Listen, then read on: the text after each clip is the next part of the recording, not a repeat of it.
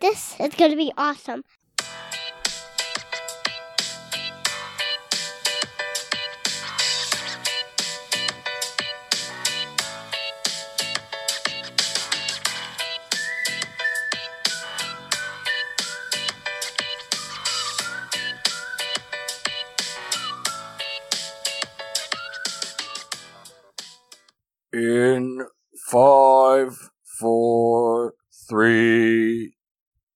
Everybody, this is Danielle, Oh, and this is Daniel. And this is Carla. and We are Hoosier Homicide. a true crime podcast by Hoosiers for Hoosiers, or for anyone that doesn't know what a Hoosier is. Oh, Boris, please have a seat on top of my cross stitch. Wouldn't want to be in your way or anything. Come on. No, what? No, over here. Quit licking. Th- Okay. Okay. Quit licking things. You. Yeah, you. Don't come over here. Right here. And Boris made his video conference debut on our daughter's conference call that she had this morning with her preschool classroom. He was very good. It was. She had a Zoom meeting with her preschool. I think there were like there might have been ten other kids on it. Yeah. I'm glad I talked to you. Yeah, I almost didn't. Well, when I looked at it, at first I thought it was the moms were all going to sit down. I'm like, nope, nope, I don't need to talk to any other moms. Hang on. Hello. What? What was that again? Have you ever considered solar power for your property? Oh yes. Well, what we're doing is just offering you a free solar evaluation. It's no money out of your pocket, no obligation. It's just to show you how the program works and the different benefits. But are you currently spending maybe a hundred dollars or more in your village? Uh, Excuse me. Danielle? Hello. Are you there? Yeah. Yes. I'm sorry. Could you? Could? spending maybe a hundred dollars or, or more in your bill? Uh. Yeah. uh, excuse me. she hung up you. We don't get solar. Like we're not. we don't get enough sunlight to do it. I only did that because that is the fourth time they have Oh, called. Okay, yeah, I was like the fourth time. Yep, that's enough. That's enough, guys. Yeah. That's too much. Maybe they won't call back now, or just someone else will call back. We don't get. I've looked at it before. We don't get enough direct sunlight to benefit from it. I feel like when you uh this is how it works with the company, like only one person can own the phone number. And once you piss them off, they sell your phone number to somebody else. Mm-hmm. Like it really feels that's how it works because she won't call me back. But she'll sell your phone number to someone else. But like it'll get passed on to the next company. Here, you can try this asshole out. It's great fun. What were you doing? You were talking like Mickey Mouse on one, and you're going, ha. Oh yeah. And then she goes, I want to talk to Mickey Mouse. Yes. Yes. You're like, it's not, it's not Mickey Mouse. Uh, it's not. The best one I had, I was at work and I was screaming about have I was telling her I had a pet chimpanzee and it got out of its cage. and I did this whole I I did this whole thing where like the monkey was throwing poop. you did a whole entire skit. Yes. Yes. What were they and trying- she stayed on the entire time. See, they're supposed to give up, like that woman did after the fourth sneeze or whatever. Yeah, it's supposed to give up. But someone stayed on with your whole Oscar-worthy performance. like all I was doing there was just sneeze. You know, I had to sneeze. I know. Men are loud sneezers. I feel I like should have asked, "Can you get Corona through the phone?" Oh, she's probably pissed. She still has to do her job because it's through the phone. Yeah. Uh, but if it's the fourth time they've called, you have permission to be an asshole. You do. yeah. But yeah, our daughter had a conference call on Zoom for no. I mean, it was like thirty minutes of just the kids. What are the odds? That's what we were talking about. Yeah, and and we co- just did a conference call. Yes, we did, and we had the laptop on in her bedroom, and so all the kids could like see the clean one fourth of her room that's clean, just the bed. They couldn't see the other half of it. It's called movie magic. hmm And then Boris was right there in the shot. All the kids, I think, were just looking at themselves, making faces, or they said hi to everyone. And they're like, "What are you doing? You know, during our break?" And she's like, "I'm playing with my friends." And it's like, uh, uh. I'm like, no, That's you're us. you're alone and bored and very very sad. That's what you are. the other kids are like, I had a picnic. I have a pet rock. I was like, okay. Someone had a pet rock. Yeah, that was one of the the things All they were right. doing. Like, all right. She's like, I got a pet. Like, it was a bit bigger than a rock. A little bit more annoying too. Right, Boris? He's sleeping. He goes, it's rough. It's rough. Last night I was trying to get her to go to sleep, like I do every night. And she's like, rub me. Like she wants me to rub her back. Uh, And then she looks at me, she goes, Why is life so hard? I was like, Stop. I was like, It's not. it's fine. Go to bed. I was like, You are fine. She was just saying it because she wants to ask me questions to keep me awake. you answer things to her how your mom answers stuff to you. Except your mom has mastered how to make it sound motherly. Yeah, I haven't. I have not. She just want me to keep talking. Usually she can come up with something. I'm like, we'll look it up tomorrow on YouTube. We'll look it up. But like, I couldn't look up why is life. So, I mean, I could. I don't know what I'd get. But it's because I say it to her too. When something really inconvenient happens, I go, oh, I know life is hard. Being an asshole. She doesn't know it. It's just, why is life so hard? I was like, I don't think she was because it is. I know. I think I did say that. I was like, it just is. It's not that bad. I don't think she was saying it though in connection that she feels like she's missing out on stuff because of this stupid virus. I think she just was saying it to make me talk to her longer so she didn't have to go to sleep. Yeah. The same thing where she's like, I'm hungry. I itch. It was like, you are making shit up magically when the lights go off. Ugh. Yep. So she had her first Zoom conference and she was pleasantly surprised by all that. And I'm glad you made me do it. Because at first I was saying, I thought it was all the moms who were going to sit down. I was like, no, I'm not sitting down talking to That's any of these because you don't actually read everything on the page. I don't. I don't. You read you read the synopsis, and if there's not a synopsis, you read the first two sentences and go, "Okay, got okay, it." Okay, got it. I don't mean to do that. I really don't. I don't mean to do it. I could try harder though. That's it. I'm going to try harder. yeah, Check back with me next month. See if I tried harder. yeah. We'll we'll start making a list. Nope.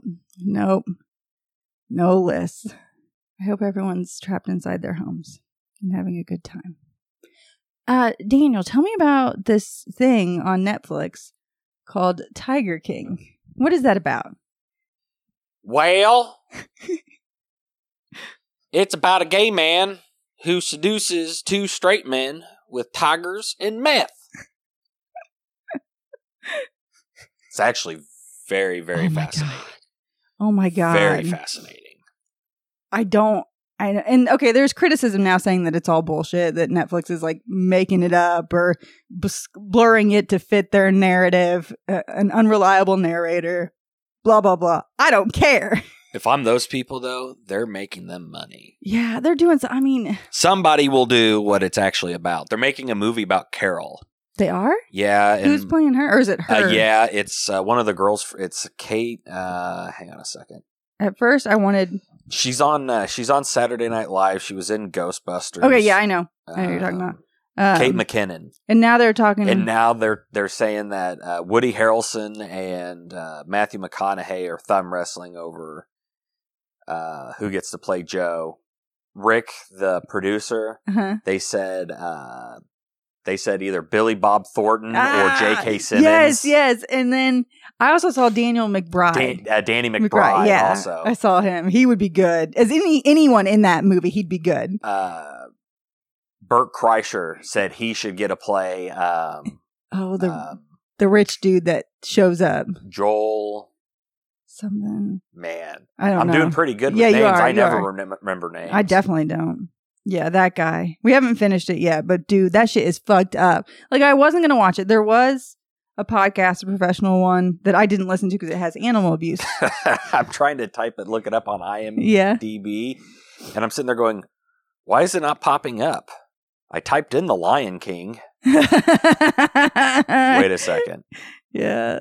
Joe Exotic. Now it is animal abuse, like what they're doing with them tigers and then like carting the, the cubs around everywhere, taking like to make money off. of That's what they're doing. They're making money off. And then they have a bunch of big tigers that need to be fed. And Jeff Lowe. Jeff Lowe. Okay. Man, it wasn't even close. I knew who you're talking about though. He's we've just got we haven't finished it. I don't know what episode we're on. I don't even know how many episodes are in there. I don't know when it's ever Six, seven. There's Six or seven. What episode are we on right now?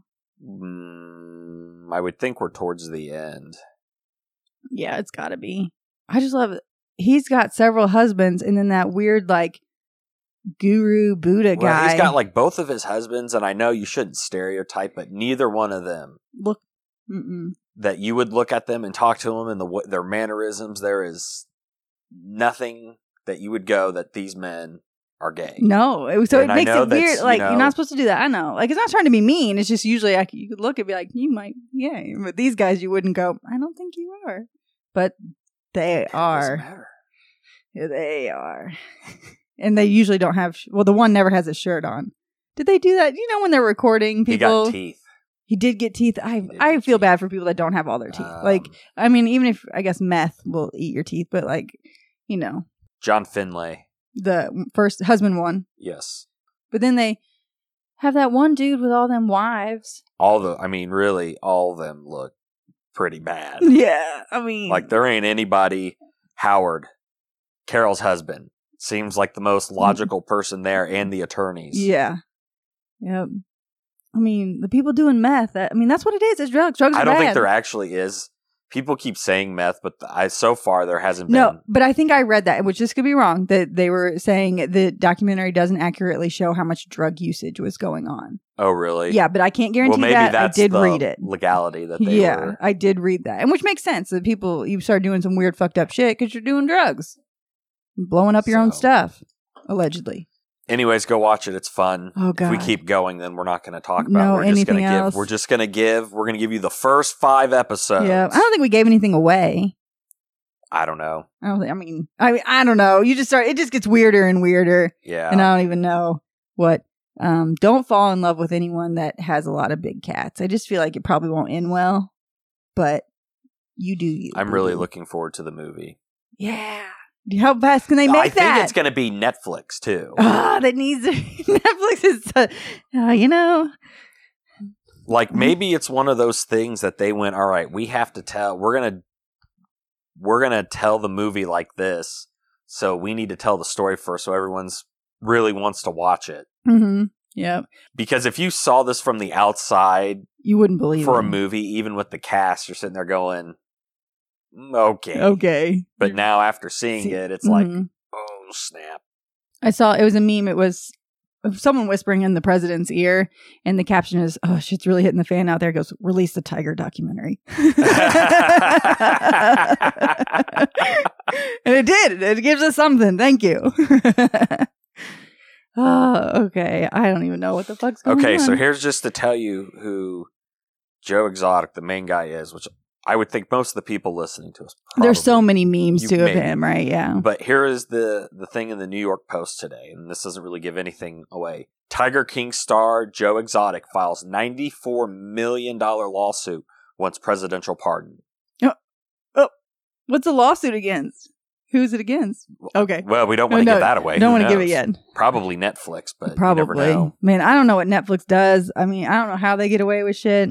He'll have somebody volunteer to be his attorney now Oh yeah, yeah. because they're assuming he's going to make some sort of money. I And like I'll that. just say I'm going to take uh, forty percent. Yep, just a smidge off the top. People are weird. Tigers are cool. People are weird. Yep. Okay, I don't know if there's any connection to the. Besides, we're talking about the virus and need some entertainment during the virus, so that's why we're here. This is Patreon. If you found yourself here, you belong here. Welcome and thank you. I'm sorry things suck right now, but look, you have Patreon episodes. Or lack thereof sucking. What? Nothing. yeah, dear. nothing, dear. Do you know what we're talking about? Yes. Yes, you do. How much do you know about this person? A lot. I went and read a bunch today. Why? Yeah. I'm just kidding. I'm just kidding. Oh, she got a joke book of 100 like or 800 jokes. My mom got that for her. So now she makes up her own jokes. Don't really make a whole lot of sense. Except what do you call a person with no feet? what? A faller downer. that was a good one to her. I was like, okay. Jokes. This kid's got jokes. you made her look like Zach Galifianakis. I did. I did. So okay. This came from Wikipedia, History.com, Britannica.com, SmithsonianMag.com, MentalFloss.com, Wired.com, Washington Post, and NPR.com. You're welcome. Got it. That's a lot of research for this thing. Because, you know, each article has like a little bit something you were missing. So, hmm have you ever heard of typhoid fever? Yes. Okay, good. There is one name uh, that is synonymous with typhoid fever. Are you gonna explain what typhoid fever is? Yeah, oh yeah, it, it's all in here. It's kind of, Oh, okay. don't worry. I would just figure if you ask what typhoid fever is, you would explain what typhoid fever I'm going is, to. Not then, because I'll explain it. No one's missing out. Don't worry. Um, there's there's a few. Po- oh, I did listen to My Favorite Murder. One of their more favorited episodes is about Typhoid Mary, and that's a good one also, and it's funny. So, Mary Mallon is her real name, and she was born in 1868 in Cookstown, Northern Ireland, is what it currently is. And how much Irish? I'm like thirty percent. you're mo- you're only like two things. You're two different shades of white. Burnable white. How much Me? Irish are you? Like 10? I think I'm from Northern Ireland, though. I don't know about Cookstown, County Cork, Tipperary. Mm. Yeah. She migrated to the United States in 1883 or 1884. She lived with her aunt and uncle for a time and later found work as a cook for affluent families. I don't know if I like Irish food that much, but I guess she could have cooked just about anything. I don't know. They had a lot of meatloaf and potatoes. Mhm. Yeah, but I feel bad for anyone that has to travel over here on a boat. It seems like it probably wasn't a whole lot of fun. But being a cook paid more money than other jobs. So that so she had a skill basically. Right. Yes. From 1900 to 1907, Mary worked as a cook in the New York City area for seven families. So you didn't stay with like one family, they passed you around. I don't know why. Yeah. I guess you get a variety if you get different cooks in there. Yeah. In 1900, she worked in Mamaroneck, New York, where within two weeks of her employment, residents developed typhoid fever. In 1901, she moved to Manhattan, where members of the family for whom she worked developed fevers and diarrhea, and a laundress died. So you can die from this. So what is it? I will get there. Don't worry. It's part of the story. It's part of the story. I promise. I promise it works. Okay? I worked really hard on this. Let it breathe. Mary then went to work for a lawyer and left seven of the eight people in that household ill. So wherever she goes, diarrhea follows. In August of 1906, Mary Kind of like you and your sister. Listen, I've been pretty regular here lately. Maybe it's because I'm trapped in the house. I'm not sure. Usually that has nothing to do with it. in 1906, Mary took a position in Oyster Bay, Long Island, and within two weeks, 10 of the 11 family members were hospitalized with typhoid. She changed jobs again, and similar occurrences happened in three more households. She worked as a cook for the family of a wealthy New York banker, Charles Henry Warren when the Warrens rented a house in Oyster Bay for the summer of 1906, Mary went with them. So it's like you're bringing your help. I don't want to have to cook my own food even on vacation or whatever. From August 27th to September 3rd, six of the 11 people in the family came down with typhoid fever. The disease at the time was unusual in Oyster Bay, according to medical doctors who practiced there. Uh, typhoid fever was viewed as a disease of the crowded slums associated with poverty and lack of basic sanitation. So the wealthy are here. That disease doesn't follow the wealthy. It's the poor Irish immigrants that got that dirty disease. Ah. Ugh. That explains it though. That's why you constantly have diarrhea. Listen, That's what it is. We figured it out. damn it. Concerned that the outbreak would prevent him from leasing out his summer house again. So people are like and "Don't canceling all the sporting events. Yep. and- mhm. The Warrens' landlord hired George Soper, a freelance sanitary engineer who had investigated other sources of typhoid fever outbreaks to determine the cause. Soper discovered that a female Irish cook who fit the physical description he was given, kind of hefty, I think, built- Frumpy. firm, maybe firm, Firm. That's how I like my women. well built, Firm. firm, was involved in all of the outbreaks. He was unable to locate her because she generally left or an outbreak began without giving a forwarding address. Soper learned of an active outbreak in a penthouse on Park Avenue and discovered Mary was the cook. Hmm. Two of the household servants were hospitalized, and the daughter of the family died of typhoid. When wealthy people's offspring start dying, it matters more. Well, yeah. Yeah. So that's what happened. It's like, oh, someone finally died that mattered. Uh, but it was beco- before it was like the laundress or whatever. And they're like, well, well, they come, they go. Soper approached the 37 year old cook about her possible role in spreading typhoid. He demanded samples of her blood, urine, and feces. And if I had a nickel for every time someone demanded feces from me, You'd have like a dollar twenty-five. it did not take Mary long to react to the suggestion he later wrote of the encounter. She seized a carving fork and advanced in my direction. So she was like, get the fuck out. If someone who works in the kitchen, they have weapons essentially right near them, you know, yes. meat cleaver, anything like that. A frying pan. Straight up or Rapunzel your ass, bitch. Donk. In the village of Corona. In reality, she would have cracked his skull. Oh man, but that's heavy. You know that that Cast cast, iron. iron. yeah. Yeah, that's what I'm saying.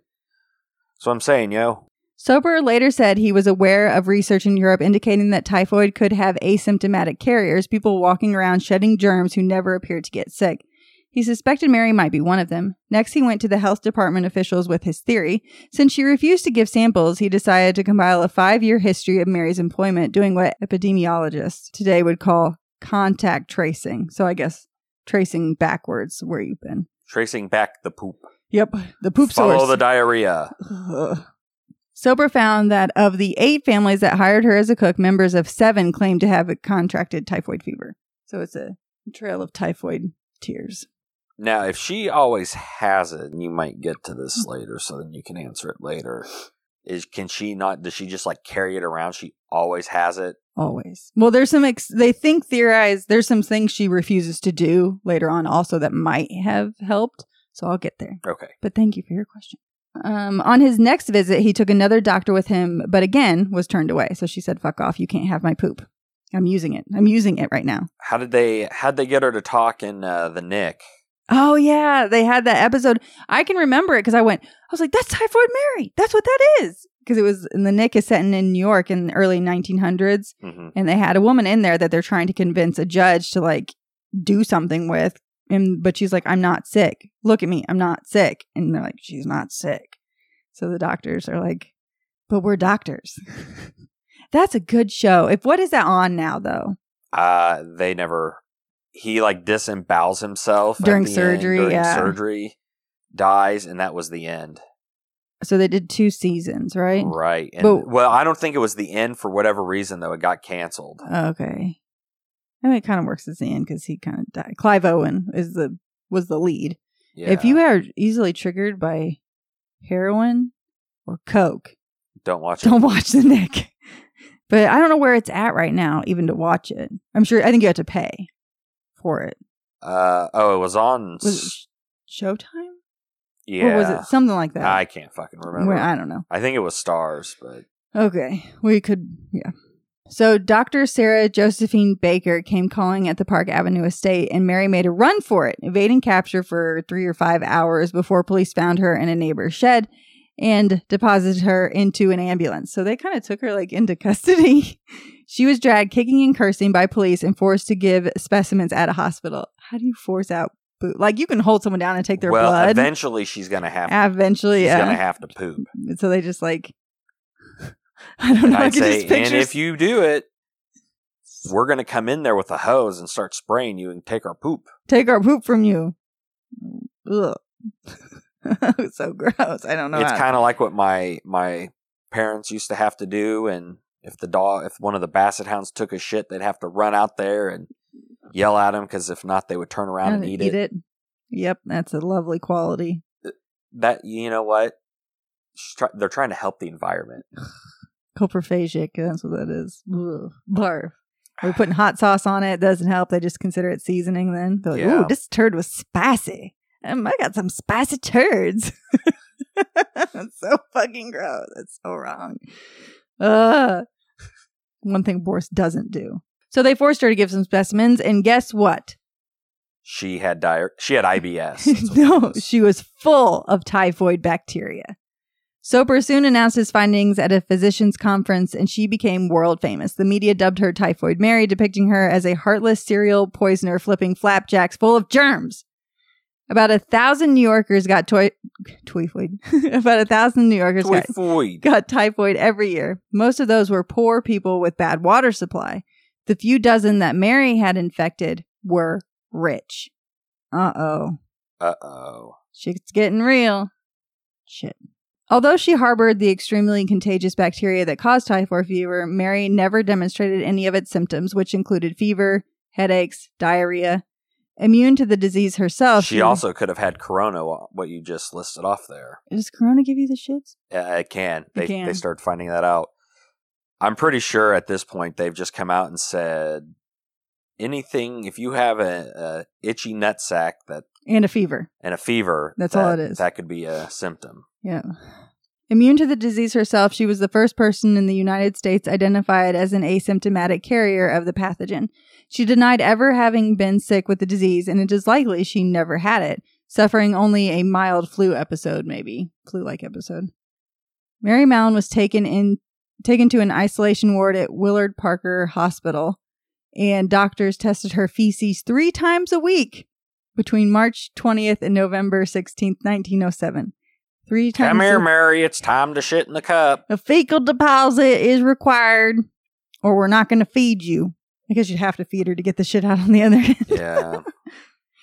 Uh, typhoid is found in nearly every sample. Authorities suggested removing her gallbladder because they believed typhoid bacteria resided there. However, she refused as she did not believe she carried the disease at all. She was also unwilling to cease working as a cook. It's kind of the big deal here. That's the important part. Although back then, though, if she couldn't do that, she literally would have starved. No, well, They couldn't work. no. Um, So really, in some regards, you should feel bad for her. Oh yeah, this she got railroaded. She got thrown under the bus. So doctors theorize that Mary likely passed along typhoid germs by failing to vigorously scrub her hands before handling food. However, since the elevated temperatures necessary to cook food would have killed the bacteria, Soper wondered just how she could have transferred the germs. Like most things get hot and it's enough that it kills off the bacteria, no one would ever know that you're a dirty cook passing germs. He found the answer in one of Mary's most popular dessert dishes ice cream with raw peaches cut up and frozen in it. Mmm, so them grubby little fingers be touching them peaches. She wipes her ass, doesn't wipe her hands, cuts up raw peaches, puts it in your ice cream, and you eat it. That's how it happens. like it's one of those things. Every time before I made the peach one, I had to take a shit. just one of those. It just every time I saw peaches, I had to go poop. Had to. Every time Carla comes here, she has to shit. Oh, Yeah, our uh, our our plumbing thanks her for not showing up. oh yeah. So now we know, Pe- and everyone liked her peaches because I don't know if I talk about it at one point. Okay, because so it had a somehow her peaches just had a, a little hint of nut or corn. yeah, every time it's a little contrasting palette. I like it a lot. I would be eating it. I fucking love ice cream. I don't know if I like peach ice cream, but if I don't have a lot of options, I would eat peach ice cream. Damn it. And you go, wow, it's salty yet sweet. Soper visited Mary at the hospital to explain why she had been confined for so long. When you go to the toilet, the germs which grow within your body get upon your fingers, and when you handle food and cooking, they get on the food. People who eat this food swallow the germs and get sick. So he's telling this poor, stupid Irish immigrant how germs work. He told her, Why is she stupid? I don't know, because the way he's explaining it to it makes it sound like she's stupid. He was mansplaining it. Yes, uh, yeah. If you wash your hands after leaving the toilet and before cooking, there might be no trouble, which is true. You don't. All you need to do is sing the ABC song twice I thought it was Happy Birthday. while you scrub it. I heard Dr. Oz once say you do Oh. ABCs twice. But if, if I had to do the ABCs backwards, I'd be washing my hands all day. I'd never be done. he says you don't keep your hands clean enough. I'm like, okay. Mary, frustrated and lonely, wasn't very receptive to his advice and again refused to give doctors permission to remove her gallbladder, which they suspected was the source of the germs. No knife will be put upon me, she told the doctor who requested to remove it. I've nothing the matter with my gallbladder. Boom. Tattoo it. Nothing the matter with my gallbladder. I think mine's fine. I think it's okay, right? I don't know. I don't even know what the gallbladder does. Okay, typhoid fever, also called typhoid acute infectious disease, is caused by the bacterium Salmonella typhi. The bacterium usually enters the body through the mouth by the ingestion of contaminated food or water, penetrates the intestinal wall, and multiplies in the lymphoid tissue. It then enters the bloodstream, where you have a problem. Oopsie doodles. Most major epidemics of typhoid fever have been caused by the pollution of public water supplies. Food and milk may be contaminated, however, by human carriers of the of the disease who is handling and processing them. Shellfish, particularly oysters grown in polluted water, and vegetable and fresh vegetables grown in soil fertilized with contaminated sewage, are other possible causes. So a lot of people knew it came from oysters. So this guy that had to trace back her work history would be not, like, not bat soup. ew, gross. Guano. Guano. It's a great movie. Is, you know, people at first were like, it's not, you know, it's from the oysters. That's where you get it from. People got sick even though the ones who didn't eat oysters. So, like, it Right. can't be, it has to be something else. On March 20th, 1907, Mary was placed in quarantine in a bungalow on 16 acres on North Brother Island off the Bronx shoreline with only a fox terrier as a companion. Which I can't say I would completely, completely hate this. Like, but I've had you know, Netflix because I couldn't watch Tiger King. If I was, I would need the internet too.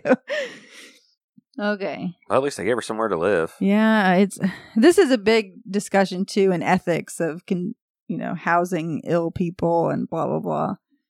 Let's see. Held there under section 1169 and 1170 of the Greater New York Charter, she remained in isolation for how long? I don't know. 3 years. Well, by then maybe she had a clean ass.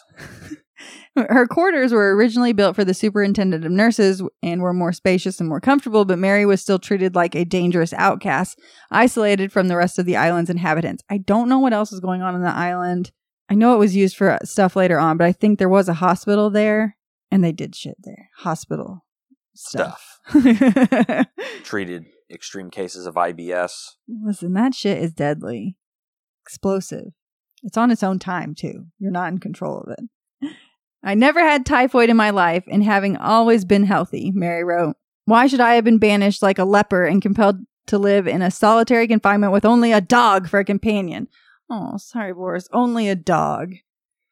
Who doesn't like peanut butter? Ugh. Armed with test results from a private laboratory that came up negative, Mary in 1909 sued the, sued the health department for her freedom, but the New York Superior, Supreme Court denied her petition. But where did she get this money for like a fancy lawyer and to try to sue New York City? Yeah. is the question. Uh, speculation has fallen on a newspaper mogul, William Randolph Hearst, who had done so for other people whose stories interested his newspaper reader. So if a story has died down, I'll just give her some money to sue someone and the story comes back into Yeah. circulation. Mary attracted so much media attention that she was called Typhoid Mary in a 1908 issue of the Journal of American Medical Association. Later, in a textbook that defined typhoid fever, she was again called Typhoid Mary. She was making it into fucking textbooks with her like nickname shit. Like, well, there's that. Eventually, Eugene H. Porter, the New York State Commissioner of Health, decided that disease carriers should no longer be kept in isolation and that Mary Mallon could be freed if she agreed to stop working as a cook and take responsible steps to prevent transmi- transmitting typhoid to others. Seems reasonable enough, you know? I promise. Super promise. On February 19th, 1910, Mary agreed that she was prepared to change her occupation and would give assurance by affidavit that she would, upon her release, take such hygienic precautions as would protect those with whom she came in contact from infection. That's nice of her. I appreciate it. She was released from quarantine and returned to the mainland. But that doesn't end there. Upon her release, Mary was given a job as a laundress, which paid considerably less than cooking, but the soap used to clean them clothes kept her from spreading the germs like everywhere. Yeah. You're actually washing your hands on accident. It's like, I don't want to wash my hands, but doing laundry, I'm accidentally washing my hands. I hate it. After several unsuccessful years of working as a laundress, she changed her name to Mary Brown. Mary Brown. and returned to her former occupation despite having been explicitly instructed not to. But they don't know nothing. Them doctors don't know nothing. Mm. For the next five years, she worked in a number of kitchen. Wherever she worked, there were outbreaks of typhoid. So she still can't even fucking wash her hands and be a cook. Like she could have been like, they won't know as long as I just wash my hands after I scratch my ass. Then I, you know it'll be fine. Like he said, the- but no, still not gonna wash my hands. It adds more flavor. There was a shortage of toilet paper. So, you know, just use use your- your, hand. use books, paper book pages. However, she changed jobs frequently again, and Soper was unable to find her. So he kind of knows, like, this bitch be back. Be back cooking stuff, flipping flapjacks with her dirty ass hands. After an average 10 to 14 day incubation period, so she's already gone, been there two weeks, and it takes two weeks for early symptoms of typhoid to appear headache, malaise, general ache, fever, and restlessness that may interfere with sleep, which I don't appreciate. Yes. If I can sleep through an illness, that I mean that helps. There may be loss of appetite, nosebleeds, cough, and diarrhea, sometimes even constipation, which is weird. We start to list everything. yeah. Persistent fever develops and gradually rises, usually reaching 103 to 104 degrees after 7 to 10 days. Left untreated, the fever continues with only slight morning remission for another 10 to 14 days, sometimes longer. This is a long illness. Like it's not, you know, it's like a whole month that Yeah. you're sick. During about the second week of fever, typhoid bacilli are present in great numbers in the bloodstream. At that point, some patients develop a, a rash of small rose colored spots on their trunk, which lasts four to five days and then fade away. Patches along the intestinal wall in which the typhoid bacilli have multiplied have become inflamed and necrotic and may, may slough off. Slough is one of my favorite words. Leaving ulcers in the walls of the intestine, the dead fragments of an intestinal tissue may erode blood vessels, causing hemorrhaging, or may perforate the intestinal wall, allowing intestine's contents to enter the peritoneal cavity, aka peritonitis. So, like, this is a rough illness. You know? Yikes. Yeah, like it can not that doesn't happen to everyone. The intestinal like bleh part. Erosion. Yeah. Other complications can include acute inflammation of the gallbladder, heart failure, pneumonia, osteomyelitis, encephalitis, and meningitis. With a continued high fever, the symptoms usually increase in intensity and mental confusion and delirium may appear. By the end of the third week, the patient is emaciated, abdominal symptoms are marked, and mental disturbance is prominent. So you are fucking nuts on top of dying. Like you don't know, like you're so confused. And I'm sure, and I know not everyone dies from this, but I'm sure some of it has to do with like dehydration, like what you can keep, you know, you're, Yes. you got to keep enough fluids in and how healthy you were to begin with. Yes. So, having heard some of this, I wouldn't appreciate my dirty ass cook coming into my house because I'm wealthy in 1906. I'm very wealthy. I wouldn't appreciate her not washing her grubby hands, her poop covered hands, my wealthy house with all my money.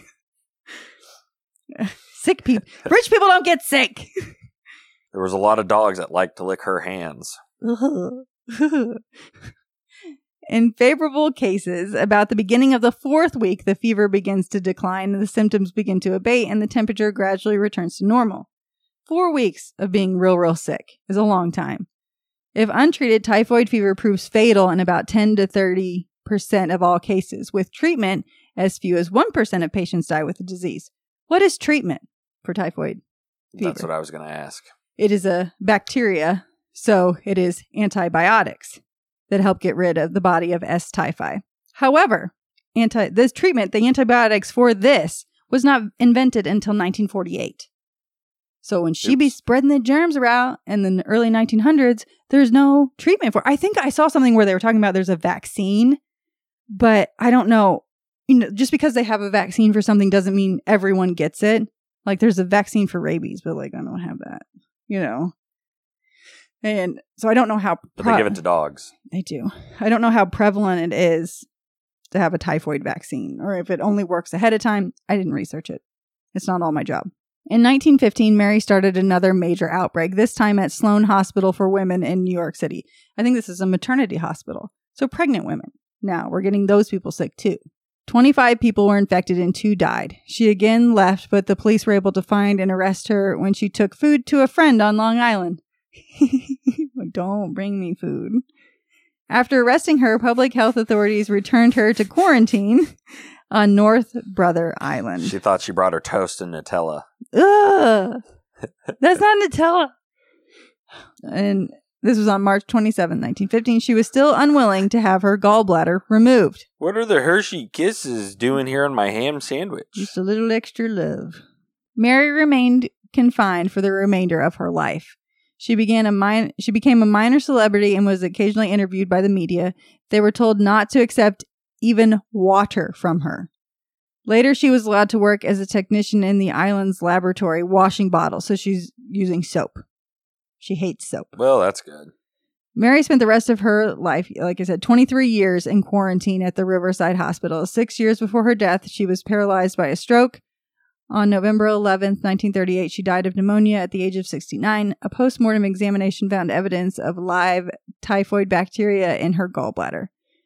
Mary's body was cremated and her ashes were buried at St. Raymond Cemetery in the Bronx. Although back then, having your gallbladder removed was a lot bigger deal than what it was. and nowadays, I and I would think there is some merit to that. Like there is, like you can. Like I think they were right in believing, you know, because sometimes they're like, well, we'll take your tonsils out and that'll fix the typhoid. Like, well, it's not not Yeah. going to work. But this, I think it really would have. But again. And they were trying to say, we'll get the finest surgeon to do it. And it's like, but to be cut open, we know now, like, it's just not even, if you don't have to, you shouldn't do it. And we have all the stuff to take after you've been cut into, all the Yeah. antibiotics and shit what is it on the Knick? It was the people with syphilis and their noses would fall off. And so they would re- hold their arms, remember, like this a patch of skin from the underside of your arm would be attached to your nose. And you'd have to hold your arm up over your head until the skin grew to your nose and could be shaped into an, Oh, a new nose. It was so, and I think that's the thing. I think it did happen, but it was so weird. And it worked. I think so. I think it did. It's just a lot. There's a lot going on there. Typhoid bacteria can persist for an in- indefinite period of time in the bile passages of patients. If they practice poor hygiene or if there are there are food handlers, those carrying can pass the infection to healthy person. Like, yeah. Patients who are recovering from typhoid fever are transient carriers of the disease, excreting the bacteria in stool or urine for up to three months. Patients who continue to excrete the bacteria for a year or more after infection are considered to be long term carriers. Among the infections Mary caused, at least three deaths were attributed to her, but it's probably more. However, because of her use of aliases and refusal to cooperate, the exact number is unknown. Other healthy typhoid carriers identified in the first quarter of the 20th century include Tony Labella, an Italian immigrant presumed to have caused over a 100 cases with five deaths. So we don't even know this dude, and he was more fatal Yeah. An Adirondack guide dubbed Typhoid John, presumed to have infected 36 people and two deaths. By the time she died, New York health officials had identified more than 400 other healthy carriers of Salmonella typhi, but no one was ever forcibly confined or victimized as an unwanted ill. Yeah. So I think they said it had something to do with the fact that she was an Irish immigrant. Like that was an unmarried Irish immigrant woman. And these other guys were Italian men that had families to support. So it was harder just to pick them up and put them on an island. And I Yeah. think some of them also complied more. Like, okay, I won't touch food. Like, you know, that type of thing. And I'll report back like a parole officer with my poop. I have a poop poop parole officer I have to report to. I wanted to read a couple examples of other since we're doing a quarantine thing like this is happening currently to us, or they call it shelter in place, quote unquote. Yes. Who invented that? I don't know. Mm. Someone who likes to walk around and put lipstick on pigs. oink oink, motherfucker. Bubonic plague in Venice in 1370. The so-called Black Death killed 20 million Europeans in the 14th century, so Venice, a major trade port, grew nervous. If a ship was suspected of harboring plague, it had to wait 40 days before any passengers or goods could come ashore. 40 days. Venice built a hospital slash quarantine center on the island off its coast where sailors from plague infested ships were sent to either get better or more likely die. This 40 day waiting period became known as quarantinario, from Italian word for 40. So that's where our quarantine word comes from. You're welcome. Grazie. They eventually shrank it down to 30 days, Trentinario, but we call it quarantine still. Yellow fever in Philadelphia, 1793. Almost 5,000 people died over the course of two years, about a tenth of the city's population. Thousands fled to the countryside, And at the height of the epidemic, when nearly 100 people were dying every fucking day, the city government collapsed. Philadelphia was the capital of the country, but the federal government evacuated rather than facing the scourge. I mean, yeah. The best known cure of the time was to bleed patients of infected blood and give them wine. No one makes me bleed my own blood. So we're going to take out your blood and give you alcohol. Like people would be drunk quick, you'd think. Yeah. Um, Wonder how well that worked. And a popular theory on stopping the disease was to quarantine sailors at the Laz- Lazaretto, a hospital outside the city. The disease is spreading through mosquitoes, though, so quarantine was not as effective as the, the cold weather that killed the insects. The Lazaretto, named for Lazarus, the biblical leper treated and brought back to life by Jesus, remains the oldest surviving quarantine hospital in the United States. Fun fact. Now you're all smarter. You're welcome. Thank you. In New York, 1892, a boat carrying many Russian Jewish immigrants arrived at Ellis Isle. Passengers in steerage class had developed such bad cases of body lice that the harbor inspector declared he had never seen a more bedraggled group. Lice led to typhus, but by the time the disease was discovered, the passengers had spread out to the boarding houses and family homes across New York's Lower East Side. At least 70 were rounded up and quarantined in tents on North Brother Island in the East River. An outbreak of cholera followed in New York from a ship bringing more Russian Jewish immigrants. So this is like, it happens a lot. You know, it might be boring in Indiana, hmm but at least when the the shit comes to town, it spreads a lot slower. Yep. World War One, 1917, raging with the U.S. military became concerned about the number of young men ineligible for the draft because of sexually transmitted diseases like syphilis and gonorrhea. One of those is like you can cure those in The 19 one time in your life that you're like, uh, it would have been gonorrhea because syphilis. They couldn't cure syphilis until after they invented penicillin. So that's what I was going to say. I didn't know when it was. So syphilis might not have been the good one to get. No. They also noticed an uptick in camp girls or sex workers and other women hanging around U.S. training groups and military recruitment centers. Uh, a federal order allowed for the incarceration of sex workers and camp girls until they were deemed STD free via mandatory testing. Except, except they didn't call them sex workers back then. Mm-mm, that's me. they called it the hooer. An estimated 30,000 women were picked up in raids. There's no evidence that the uh, impact the rates of transmission, he says, uh, this guy, important smart person. But there was the notion that these women constituted a serious threat to our success in the war. Because if you get one of these men sick, they can't go and get shot for the country. If they've got itchy balls here, they can't go to the That's how they began banning prostitutes over Yep. that while the women were being rounded up and held in prison, pretty much uh, often longer after them, be- even if they tested negative, they still didn't let them out. The army was issuing condoms to soldiers though and shipping them to France. So it's like the women have to stay. You dirty, dirty hoes have to stay in prison, but the men they just give condoms and like, please use, just please use this, and they send them on their way. Right? Right. the flu. Dun, dun, dun. The global pandemic, which killed an estimated 50 million, prompted quarantine and isolation, as well as school cancellation in Europe and a ban on public gatherings in parts of the U.S. 1917 to 1919. These mes- methods were merely held the disease at bay temporarily and were a huge social disruption. We're currently experiencing a huge social disruption. Influenza is one of the most contagious diseases in the world. A few minutes with a patient who is coughing and sneezing can be enough to transmit the disease. You'd need to spend eight hours with a tuberculosis patient to be infected, which I'm sure this applies for the corona thing too. Just a few minutes. yeah. Speaking of tuberculosis, this is 07, Reminds me of a joke. This dude, Andrew Specker, speaker, a lawyer from Atlanta, was suspected of having extensively multi-drug resistant tuberculosis in 07, a dangerous version of the infectious and deadly respiratory disease. While awaiting test results, Andrew flew to Europe for his wedding and honeymoon, hitting Paris, Athens, Mykonos Island, Rome, and Prague. Then he flew to Montreal and he was able to cross the border to the US, where he put under for his first involuntary isolation the un- Weird. yeah. So that and people are making the jokes of this corona joke because we can joke about this if we need to. The corona thing. It's like, oh, I have the flu. I'm going to stay home. Someone with the coronavirus was like, oh, I think I'm going to travel the world and touch everything on my way. It's like so that's what this dude did. He apologized to those he'd flown with, but insisted the CDC told him it was safe to travel. They would not. They said no. They did not. We did not say it was okay. You did that because he wanted to get married. Give a fuck about the rest of all y'all. I'm going getting married and going on my honeymoon. I paid a lot of money for this. Here's my cruise, my Disney cruise. I tell you what, after all this, there's going to be a lot of different restrictions on international travel Mhm. and leaving the country. It's just not going to be as easy as it was. Mm-mm. The good news is this guy didn't infect anyone, they don't think.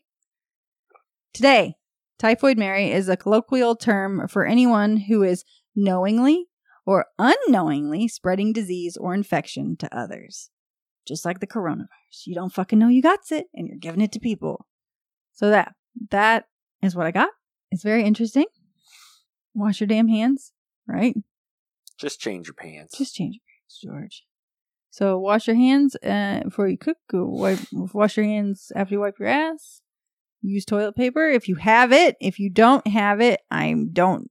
I mm-hmm. tell you, all the different people bitching about 2019 at the end of the year Oh, last year. I'm not looking forward to listening to it this year. what year was it when the clowns were coming out of the woods to kill us? We should go back to that year. I'm more comfortable with that. yeah. yep. So yes.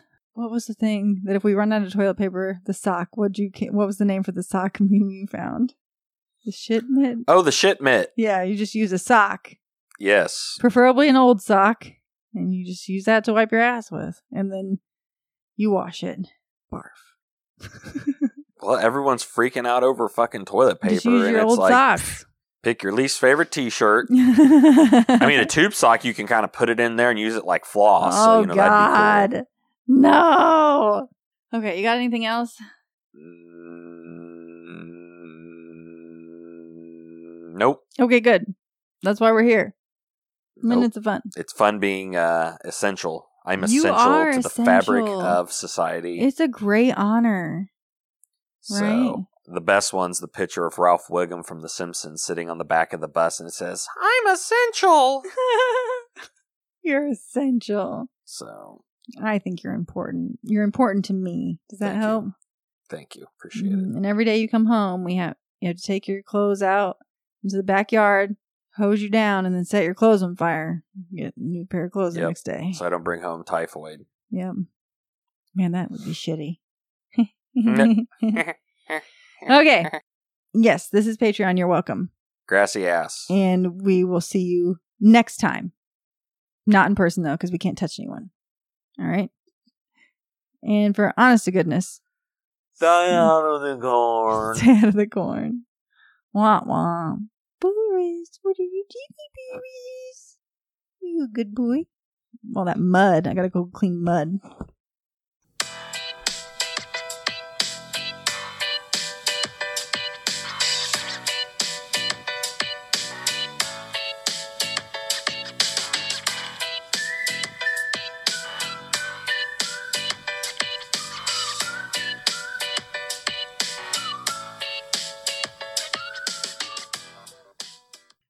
Short podcast. And my mom and everything, and that's Danielle, and my dad is called Daniel. Um, Carla comes over.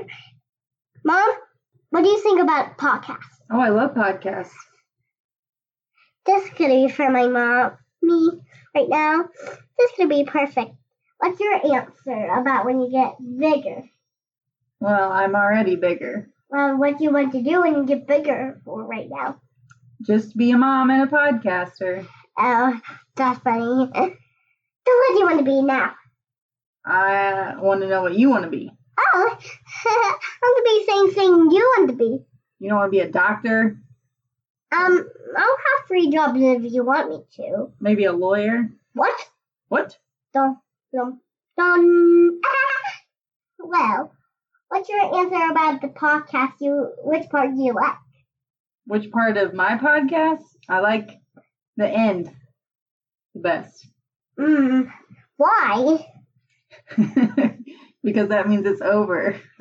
Oh, that's kind of silly. But which part do you like? Not the the part when you which first part and last part you like. It's about which part you like to talk about. I like it when Daddy laughs. That's my favorite part. hmm Mhm, That's funny, but I like the part when when you put it on and uh, and I listen to it. It's so funny. Just kind of buzz. hey, you're not. You don't listen to our podcast. LA, sometimes you put it on and the big.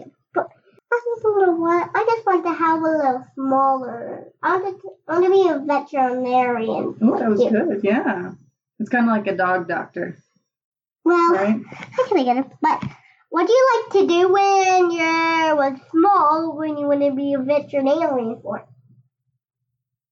I liked animals, and that's about all the qualifications I had. Well, we have one animal. It's boar.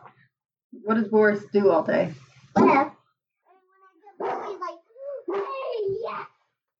Who's here? and then, uh, Yeah. Hello. And that's our podcast for today. So bye.